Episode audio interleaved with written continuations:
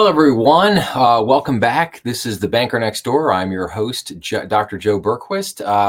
Hope everyone had a wonderful Labor Day and getting back to everything this week. I know I have, and things are back and kind of fantastic. But today I wanted to talk to everybody about credit cards, and I wanted to talk about auto loans. So before we get into it, I just wanted to read you a little piece here from an article that I had from the Wall Street Journal.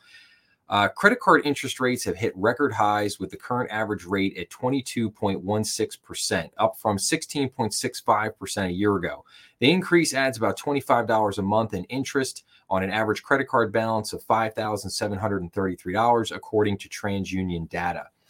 So that's a very interesting thing there. So obviously we have increased interest rates that are going up, which are obviously adding more and more to people's monthly bills right now, which is not a great thing. Now I wanted to show a little economic data here from the FRED, which is the St. Louis Federal Reserve Banks. They have the FRED economic database here. And I just wanted to get in and show the increase in credit cards debt that we can see here on the screen. So we had a low on April 7th, 2021.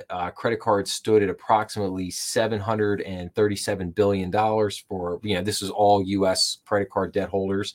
And that has ballooned up to over $1 trillion, to basically, a little over $1 trillion as of August 30th, 2023. That's a massive increase in credit card debt in that, roughly two and a half year period of time. What does that mean for consumers? Well, that's a whole lot of additional debt on consumers right now. And why is that happening? Like, why has that debt ballooned over the last couple of years? Well, inflationary pressures have hit families really hard. The cost of everything has gone up over the last few years, whether it would be, gas at the fuel pump, food at the food store, your everyday basic supplies of, clothing, computers, pretty much anything. And then, services have gone up. So, if you're using an accountant every year, if you're using an attorney for anything, anything of that nature, anything service related, those fees have gone up because, those companies and those industries have to pass their costs, their increased costs onto the consumer as well. And and where I'm going to get at here is that this is kind of a vicious cycle that feeds on itself. So we could see here, credit card debt has gone up substantially. The interest rates on that credit card debt have gone up substantially, making it, more expensive for the American consumer to carry this credit card debt. So what is happening with auto loans? Well, another article here from the Wall Street Journal basically says that car prices may not be sustainable for car buyers. Now, why is that? So if you're willing to spend more than $100,000, you have 32 models to choose from. For the average American, paying off a new car at the current prices demands 42 weeks of income, and that's up from around 33 before the pandemic. Now, here's the interesting thing. 5 years ago, there were a dozen models of new cars that sold for less than $20,000. So in 2023, there was only one, the Spartan Mitsubishi Mirage hatchback, which accounted for about 5,300 of the 7.7 million new vehicles sold in the U.S. in the first half of the year. So that's not a good thing. I mean, affordable cars have really gone down and much more expensive cars have really come in. Now, again, why a part of what's happening here is that, major car companies like Ford and GM, they're putting all of their money into electric vehicles. That's where they're really putting their in investment these days, is going into that realm. But there are also some supply chain issues there with certain microchips that, car companies couldn't get during the pandemic, which slowed out their ability to roll out kind of the existing inventory that they have on hand.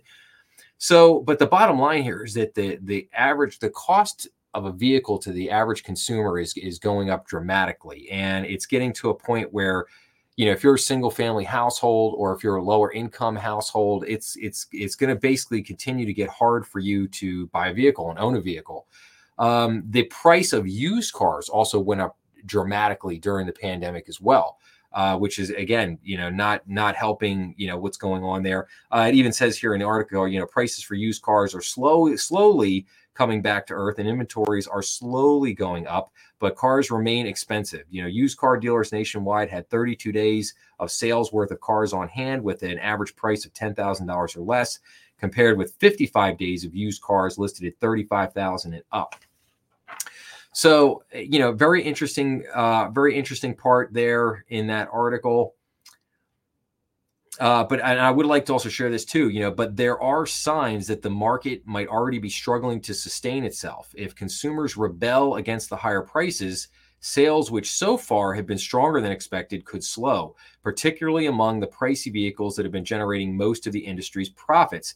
And consumers who want to trade in their vehicles might be disappointed with the prices they receive. So, you know, we've got this, you know, we got credit card debt going up. We got auto loans becoming increasingly more expensive. So what are some of the ramifications for this? Well, as we could see here from, as reported here with S&P Global, credit card delinquencies continue uptick in July. Charge-offs are also rising. And we could see from the chart here that the top six credit card issuers have all seen, you know, an increase over the last year in credit card delinquency. I would say nothing catastrophic here, nothing major.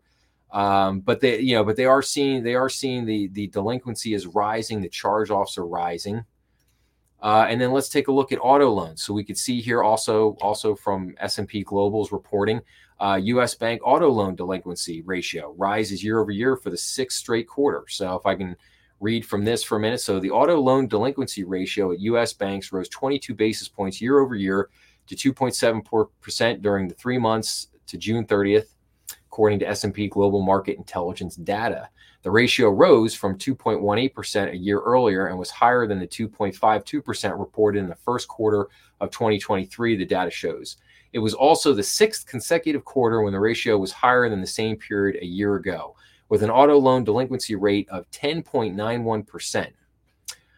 So we have here, you know, so again, you can see here, and again, I apologize, you know, to the podcast audience out there, you know, we're looking at a chart here of auto loan delinquency. And we can see that the delinquency is going up, but also interestingly, the number of auto loans is going down. You know, banks obviously tightening their credit standards here a little bit from, you know, some of the nation's largest auto lenders. So we can see here in this next chart below, you know, auto loans at U.S. banks, and you can see here by the yellow graph that the number of total auto loans is beginning to go down. Gross auto loans and leases also going down versus, you know, the total auto loans that are in the green bar right there. So what is it, you know, so what does this mean? Well, you know, from a banker's perspective, from a banker, you know, in terms of the trends that you're following, you know, what you want to do is you want to look at, well, what, you know, what is happening. And in other words, delinquency goes in a domino effect. Like in other words, you go from credit card debt to auto loans to student loans to mortgages. That's usually the dominoes in which it drops. So you know, as a banker, you want to spend a lot of time looking at, you know, where are these different markets at, what's happening with credit cards, what's happening with auto loans debts, and I would point out with student loan debt. Right now, what, you know, what's going on there? Well, you haven't had payments for the last 3 years for student loan debt. And now the interest on those debts is kicked back in as of September 1st. And then the loan payments on those student loan debts are going to kick in here in October. So those student loan payments are kicking back in at a time when you have very high credit card debt, you have very expensive auto loans, and now you're going to have a very expensive student loan debt bill to pay at the same time. That's an awful lot for the American consumer to take on right now at this moment. And, you know, mortgages right now, you know, you got mortgage rates at a, you know, 20-year high right now, making the purchase of new homes very expensive.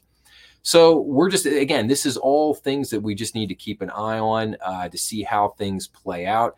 But I would not be surprised to see, you know, credit card debt, either the delinquency start to go up or, you know, or people start to begin to try to pay down their credit card debt to try to deal with some of these bills. The question is, I think, and I think it's a legitimate question, is the American consumer going to begin to kind of peter out here a little bit? Are they going to begin to, are they running out of roadway? Do they get to a point where they're just taxed out? They just can't purchase anymore because of the inflationary pressures, which are really hitting them in the wallet right now. So that's kind of an update right now on credit card debt and auto loans, things we're going to keep an eye on as we go forward. I'll be sure to update everyone as we get more data and more information there. Keep an eye out here for, I got a couple episodes coming up here shortly. I'm going to do a banking update. We're going to have another episode on deposits here. We're going to be talking about some things. What else are we going to get into? We're going to give a little bit of update on mergers and acquisitions. We're going to talk a little bit about commercial real estate. And then I've got something from Bank Director just released their rankings, their annual rankings for best banks in the country. So I'm going to do a little episode on that, talking about that. And then we're also going to hit yield curve and what that means for the economy right now and going forward. And then I definitely want to hit interest rates as well. So we'll get into all that. So I would ask everyone, please don't forget to like and subscribe. You can find this podcast on YouTube, on Rumble, and now out on all major podcast platforms. So please give me a like. Please give me a subscribe. And then also, if there's anything that any particular topics you would like me to cover, finance, banking, economics, technology related topics that you'd like me to cover, please leave a comment in the box, and also ask you to, hey, if you like what you're seeing, please share this on other platforms you may have, and I'll see everybody again real soon. Thanks a lot.